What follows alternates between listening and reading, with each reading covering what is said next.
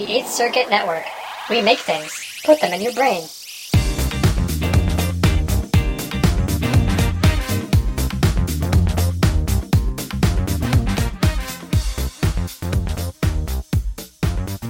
Hello, and welcome back to yet another episode of Funk Radio. This is your DJ slash host, Kyle.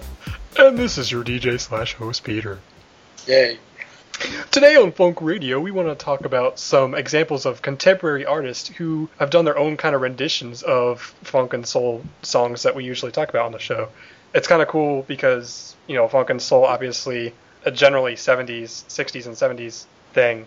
Eh, I wouldn't I wouldn't say that the genres are dead. I mean, completely anyway, because you have these artists today, you know, several decades later that are making covers of these songs and they sound actually really good. Yeah, there's a surprising amount of contemporary bands we found that are doing covers or have done covers of R&B and soul and funk things, which is kind of cool because it shows both their appreciation for the genre and also helps to keep them alive, as Mr. Peter was saying.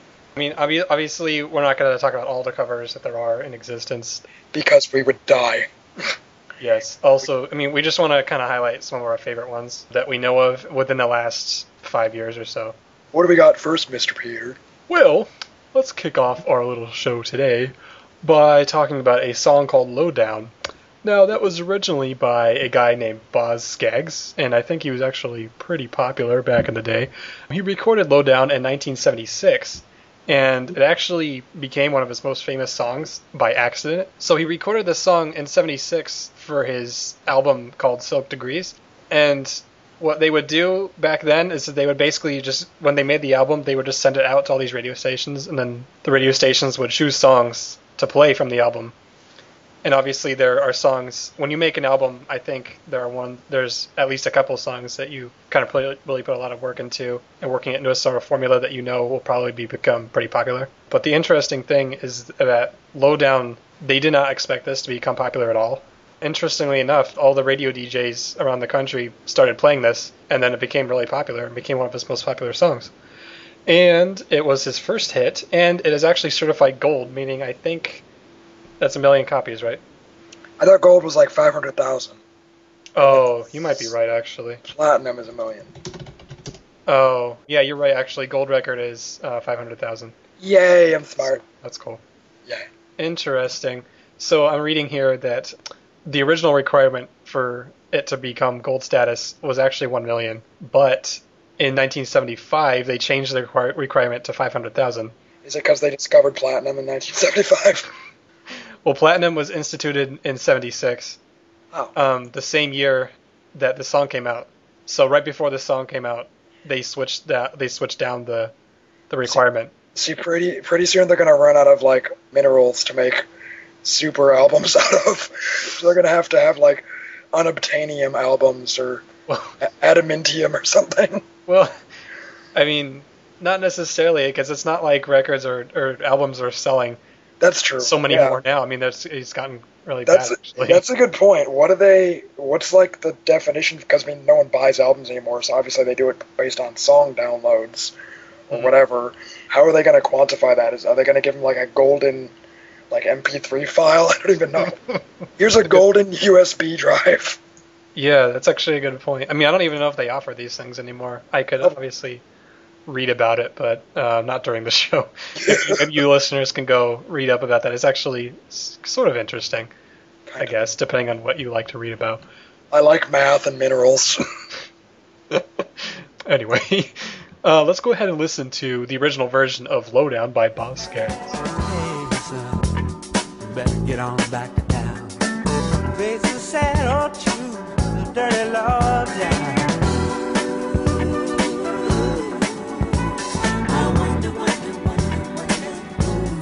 Put those ideas in your head. Okay, so that was the original version of Lowdown. The, the cover I want to talk about was actually done in 2006 by the acid jazz group Incognito, and they've got a lot of cool stuff. I mean, I think they've been going probably since the late 80s or 90s or so.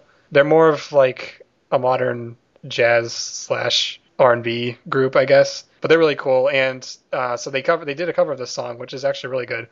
Let's go ahead and listen to the Incognito cover of Lowdown.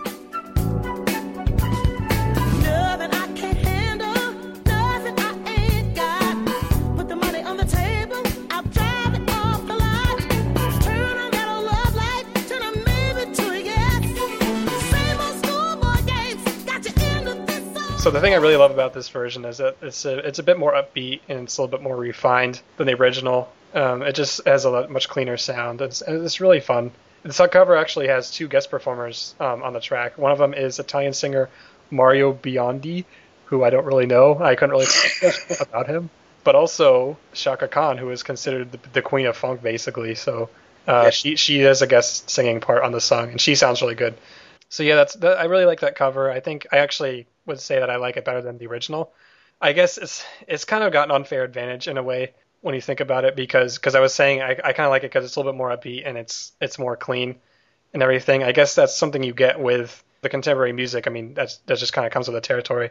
Yeah. So I mean in that way, that's kind of an unfair advantage for Incognito. But I think kind of just the way they handled it in general, it was a little bit more lively, more fun. So I mean I guess they have that. But I, I really do like that version of it. It's pretty cool. Another song that I wanted to talk about that is a really good song uh, example of like original versus cover is the song "Never Gonna Give You Up." It was originally recorded by Jerry Butler, who was an American soul singer and songwriter in the 60s and 70s. He's actually also noted as being the original lead singer of the famed R&B vocal group The Impressions, but I think he left them back in like 62 or something.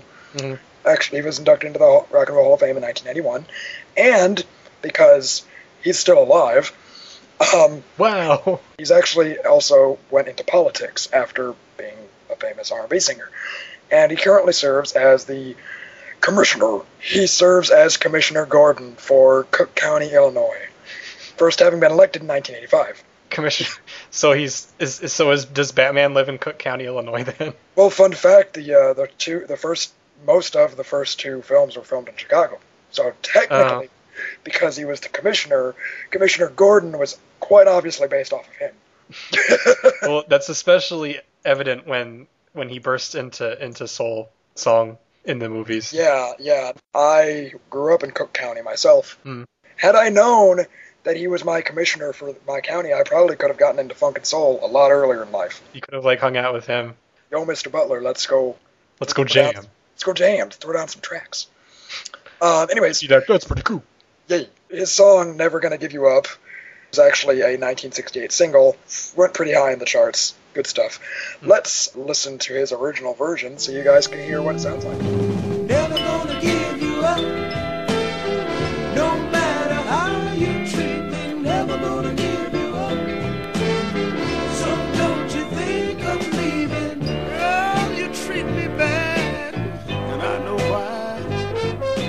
That was "Never Gonna Give You Up" by Jerry Butler. Kind of has that early to mid 60s falsetto kind of sound that was really popular back then. Kind of hmm. like similar to that doo-wop sound we discussed in earlier episodes. Right. Very good song. So now let's move on to the cover that was done of the song by the Black Keys. I'm sure many of you listeners know who the Black Keys are. They are, if you don't, they are a famous sort of psychedelic blues rock group from Ohio that has suddenly exploded in popularity, despite being around for probably the last 10 years. Uh, this actual this cover came off their 2010 album Brothers, which was really the first album that kind of put them on the national map. Even though this that was like I think their fifth album. I mean, they added their own sound to the song. I actually saw them in concert probably about a month ago, a little over a month ago. Mm. It's funny when they performed this particular song, they had a gigantic, probably 10 foot diameter disco ball hanging above the concert That's awesome. stage. So yeah, let's listen to a little clip of their version so you can see the difference.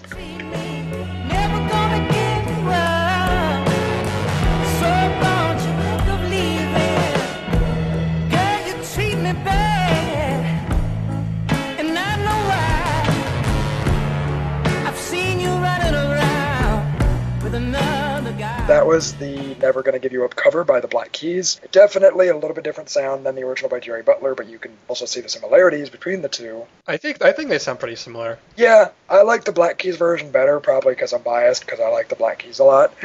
when I was going through the songs off their 2010 album when it first came out, I noticed that this particular song sounded a bit different from most of the other stuff on their album. Hmm. I thought it was either A, it's a cover, or B, they're just weird.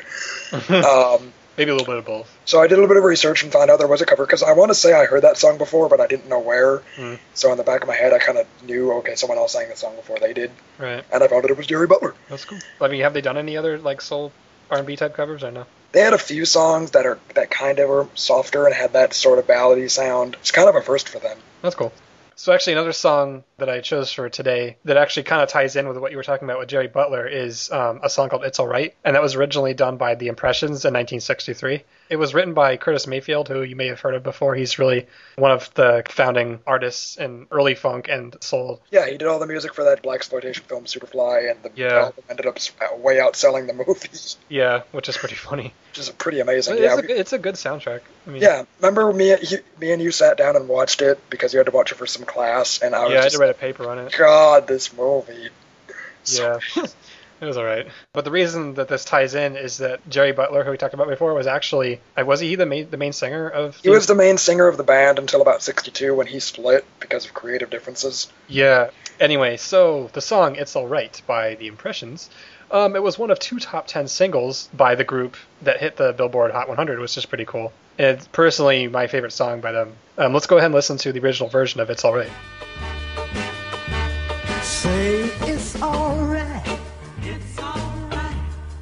Say it's alright. It's alright. It's alright. Have a good time. Cause it's alright. Whoa, it's Since the original version of "It's Alright," it's it's kind of slow, but it's also I don't know why I like it so much. I mean, like, what do you think, Kyle? I mean, I think I I really love this song for some reason. Yeah, I like it a lot. It's it's got that similar Temptation-y type sound that I definitely dig, and it's a very famous song. So Yeah. So in 2008, we have a cover version of this song by the I guess he's what is he an R&B yeah, artist, um, Yeah. Seal. He did an, an album in 2008, like I said, and the album is just called Soul. The whole album is just covers of of old soul and funk music. Some of the artists include Sam Cooke, Otis Redding, Al Green, and obviously the Impressions. So there's a lot of actually really good songs on there, and really good versions of some of these old classics that we all know and love. So Seal kind of became popular in the 90s. He's pretty cool. I tried to, I actually I sort of got into him maybe a year ago, but I think he, in the end, his style was a little bit too soft for me almost. yeah. He's like the Teddy Pendergrass of the '90s. A lot of slow stuff. Uh, yeah, actually, that's that's a, probably a pretty good description. But actually, speaking of Batman, so this is another tie-in. Oh yeah, His song "Kiss from a Rose," which is probably his most famous song, it's a good song too. That was actually used in the Batman Forever soundtrack, which is kind of interesting, I guess. Do any of you listeners remember that movie? Because it's hard to remember a time before the Dark Knight trilogy, but Batman didn't used to always be this awesome. Batman Forever, that was part of the Tim Burton Batman, right? Let's let's go ahead and listen to the cover version. Let's go ahead and listen to Batman Forever. No, okay, we're gonna we're gonna, we really like Batman. If you guys can't tell, so let's listen to the cover version of "It's Alright" by Seal, done in 2008. slow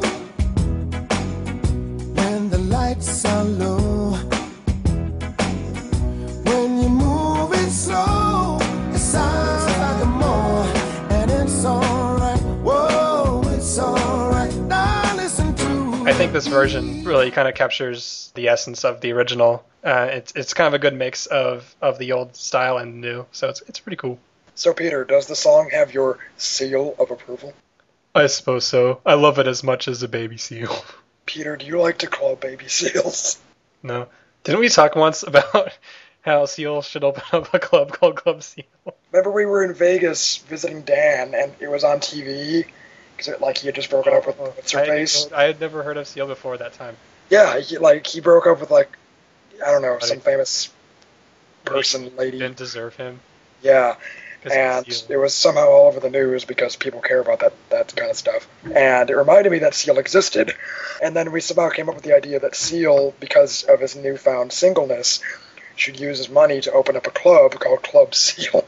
So he can meet women at his own club. His club should be in like Alaska. I guess so. The next song that I wanted to talk about before we talked about clubbing baby seals is the song Express Yourself, um, originally done by Charles Wright. I like this song. He had like a band called Charles Wright and the Watts 103rd Street Rhythm Band. That is a long name. They were a pioneering American soul and funk band formed in the early 60s. They had nine singles actually reached the Billboard Pop and or R&B Hot 100 hits. So that's pretty darn impressive. Nine of them. That's pretty cool. Yeah, especially for being popular for only what six years. Yeah, 67, 73, six years. Hmm. They had such famous songs as Do Your Thing, Till You Get Enough, and Loveland. That's cool. Let's listen to the original version of Express Yourself by Charles Wright.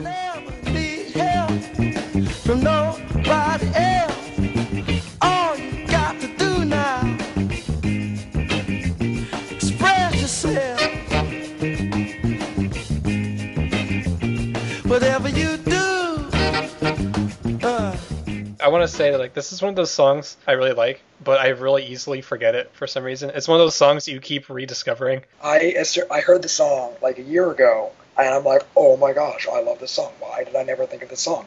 And I realized it's because I had no idea who wrote it or who sang Oh. it.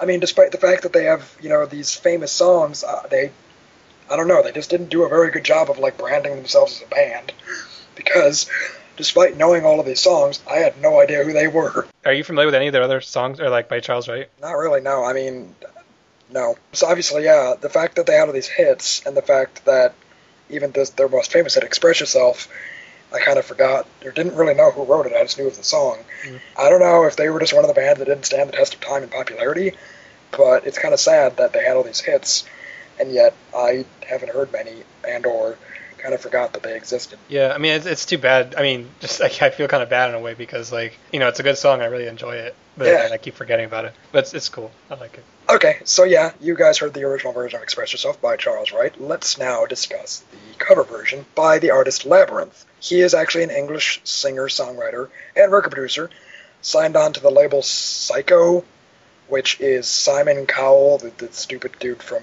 Oh, It's Really? his record label. I didn't know he had a record label. Yes. Basically, what he does, all those talent shows where people sing, basically anyone that like makes it to the top echelons of those shows, Oh, they get then- signed onto that. they label. get signed on to his label. Uh, He's a judge on these shows, and then so he gets paid to do that. And then the people from these shows that become popular, he then makes more money off of them because he signed them onto his record label. I mean, I've never really been into American Idol or anything, so Neither have I. I didn't know that's actually how that was all set up. That's interesting. Okay, anyways, he is actually one of the probably the only good artists signed by Mr. Cowell. Hmm. And the funny thing was, actually, I heard this song on a Windows 8 commercial. Yeah, actually, I think I saw it because like I forgot that I again I forgot about the song. Yeah, right? I think I've seen it. I think maybe I saw it on YouTube. It's like, the one with the little girl playing with a tablet and she's drawing stuff. And then Yeah. she's like printing out all her drawings. I don't know. I don't know. Well, let's go Uh, ahead and listen to that cover, should we? Yeah, let's listen to the cover of Express Yourself by Labrinth. yeah. Alright. Express yourself. Express yourself.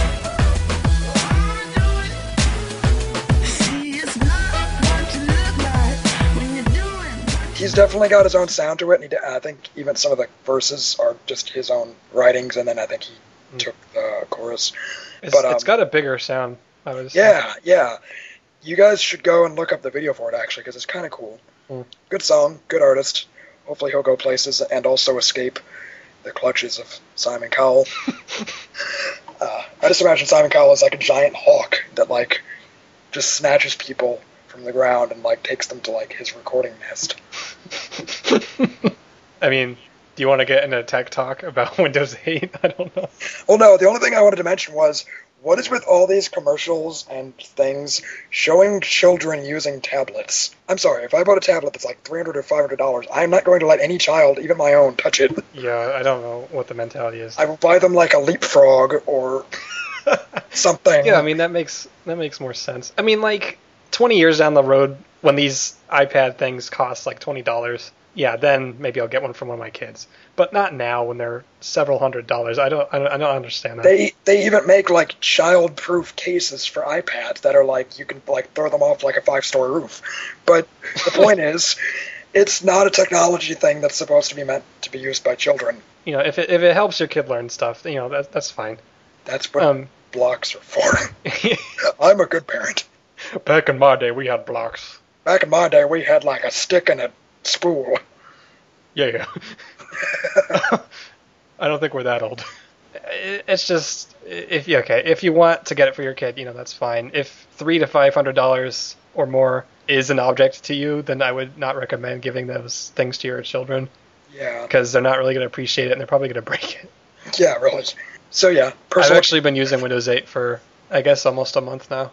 how do you like it? Pretty much the only thing that's really annoying is that uh, I don't have a start menu. Because imagine if you know Windows 7, it's basically Windows 7 without a start menu and some other very minor changes. That's basically. it. I mean, it, it functions fine. I don't have any. I haven't had any problems so far with it working with compatibility or anything, which is nice. Yeah, because I know a lot of people were like railing against it, but if that's really the only thing they were railing about, then I, I, I obviously haven't done everything, so I mean, I'm sure there are, maybe are some compatibility issues and stuff like that. Maybe some security breaches and stuff like that. But Yeah. I haven't I haven't experienced anything so far. because yeah, it seems like Microsoft always has like a pattern of like good operating system, bad operating system. Because seven, I know seven has been really good. Seven was good. Stable. Vista sucked. XP was good. 98 sucked. 95 was good, Yeah. and so on and so forth. Bob, remember Bob? Bob sucked. I don't really remember anything past 95 or so. Bob was like I was actually reading about this today a little bit. Bob was an operating system used back. It was they were basically trying to compete with Apple in having a very tactile visual operating system. Was that the one where like it's supposed to look like an office? It's exactly yes. It was supposed to look like an office, and that is actually where the font Comic Sans originated. Oh, They really? developed it for use in Microsoft Bob. it's that old, really? Yes. Cool. Fun fact: the reason that they used that per- particular font is because back when computers had like horrifyingly bad pixel resolutions, Comic Sans looked a lot cleaner Hmm. in low resolution than say something like Times New Roman Uh, or whatever. So it was meant to be used with that low pixel resolution thing because it was a lot crisper. well, you know why? Because it's pretty. It's kind of thick compared to like. Exactly. It's like that. thick. It's kind of So when you got scale it down, it's got more width to it, I guess. Exactly. But then, once pixel resolution evolved, the font stuck around and was then used by every church group and grandma and bake sale. That and Papyrus, man. oh god, Pap- well, Papyrus is used by like crappy restaurants that think like, oh, Like family-owned businesses. yeah, I, I saw more than a few restaurant menus that used Papyrus because they thought they were like, you know, tropical or something. God I knows. still see it to this day. It's ridiculous. It's like Oh. it's been overused for years. I still see it. We yes, we as digital and visual artists have certain feelings for and against fonts, and that's the oh, the cool thing about Windows 8.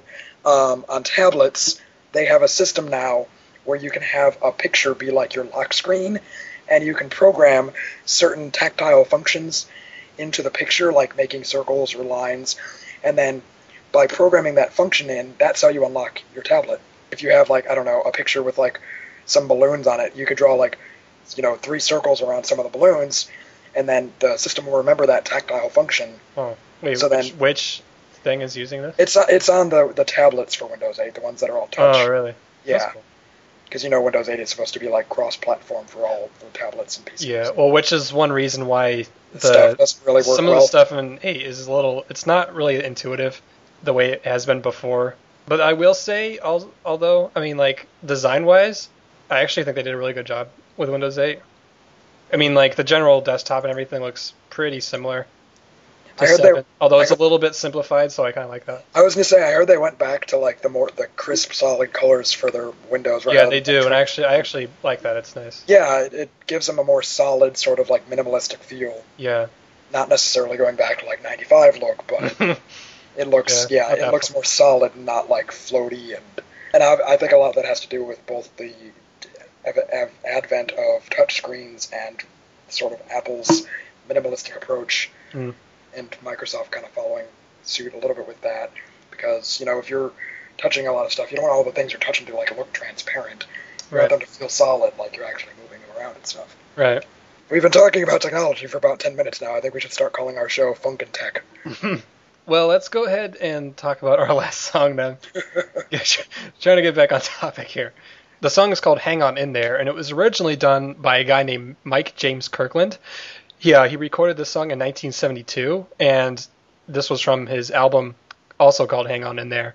And I guess from what little I could I could find about him, about who he was, that was actually one of two albums that he did. So he was not around for that long, but it's, it's actually kind of a shame because I, I like I like the way he sounds in this song, and it kind of has a very similar sound to pretty much everyone else who was popular during that time. But I found it interesting that he actually began his career as a doo-wop and gospel singer and a songwriter as well, which is kind of what happened. He I think uh, his friend or his brother or somebody they, they ended up starting up a, a record label together so that they could produce these songs that Mike James Kirkland wrote, which is pretty cool. But um, let's go ahead and listen to the original version of "Hang On In There."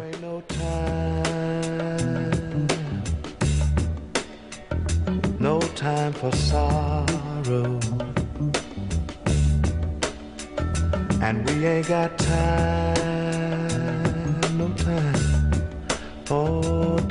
to be sad. So that's the original version. It's kind of uh, it's it's actually pretty long. I think it's almost it's like eight or nine minutes long, which is pretty long for that time. It's it's it's definitely a socially conscious song, but th- I think the point is you know things aren't that great, but you know hang on in there, it'll be okay. Anyway, so the cover version of this song was done by John Legend and the Roots, and this was done on their 2010 album Wake Up. This is actually a collaboration between the two artists. I think this is the only album that they've done together. Yeah, I think so. so this this album uh, wake up features a lot of other cover songs uh, by soul artists from the 60s and 70s so and but it also kind of combines it with hip hop because that's kind of what the roots are. They're, they're a hip hop group. And john legend is more of he's more of a modern soul singer basically. Um, so you kind of get a mix of those two styles which is pretty cool I want to mention that the song won the best R&B vocal performance at the 2011 Grammys. So that's that's that's a pretty cool achievement. I mean, especially now. I mean, to get something cool like this and a, and a cover, no less. You know, winning the Grammys like that, that's, that's pretty cool. Um, let's listen to the cover version of "Hang On In There" by John Legend and the Roots. Ah, I said, hang on, hang on in there. How many times did you hear your mom and daddy say, oh child, I never had it so good? I heard this version from their album, and I thought this was an original song. I guess I didn't really thought about this being a cover until I was doing research for this episode and realized, oh, this is actually a cover that they did, which is pretty cool. And I actually, I really like the original version too. Now that I know about it, so this is a situation where, you know, I and, and you'll know the original, the I know the cover, and then I learn about the the original later. and that's as we were talking at the beginning of the episode, kind of tying it back. That's part of the way that some of these artists are keeping R&B and soul and funk and disco alive. Is they're doing these covers of songs that sometimes people, even familiar with the genres, don't know are covers, Mhm. and then through whatever means you find out that they are. You go back, you research the original artist, you gain a little bit more appreciation of the genre, and then it helps keep these older sort of genres alive in people's hearts and souls. Yeah, I would. I wouldn't. I would like because I mean, you could. Someone could argue, oh, you know, if they're doing covers, uh, you know, aren't you worried that like, uh, you know, people will think this is original by them and they won't be able to appreciate the original version because they won't bother to look it up and realize that someone else had done it before. I don't think so. Honestly, Yeah. I mean, even if you don't know who the original artist was, even if you completely never know that it was a cover by someone else, I mean, if as long as you're appreciating it for what it is now, I mean, it's it's staying alive in that way because in a in in a in the big sense, you can't really expect people to love these genres like they did, you know, several decades ago. So I mean, I would say any way that we can kind of get it through to, to kind of the general population and, in ways that become popular, you know, I, I'm all for it. I agree. This has been your host slash DJ slash forgetful person, Kyle. What's my name again? And this has been Peter. We hope you have enjoyed Funk Radio. Be sure to subscribe to us on iTunes and like us on Facebook. Bye. Bye.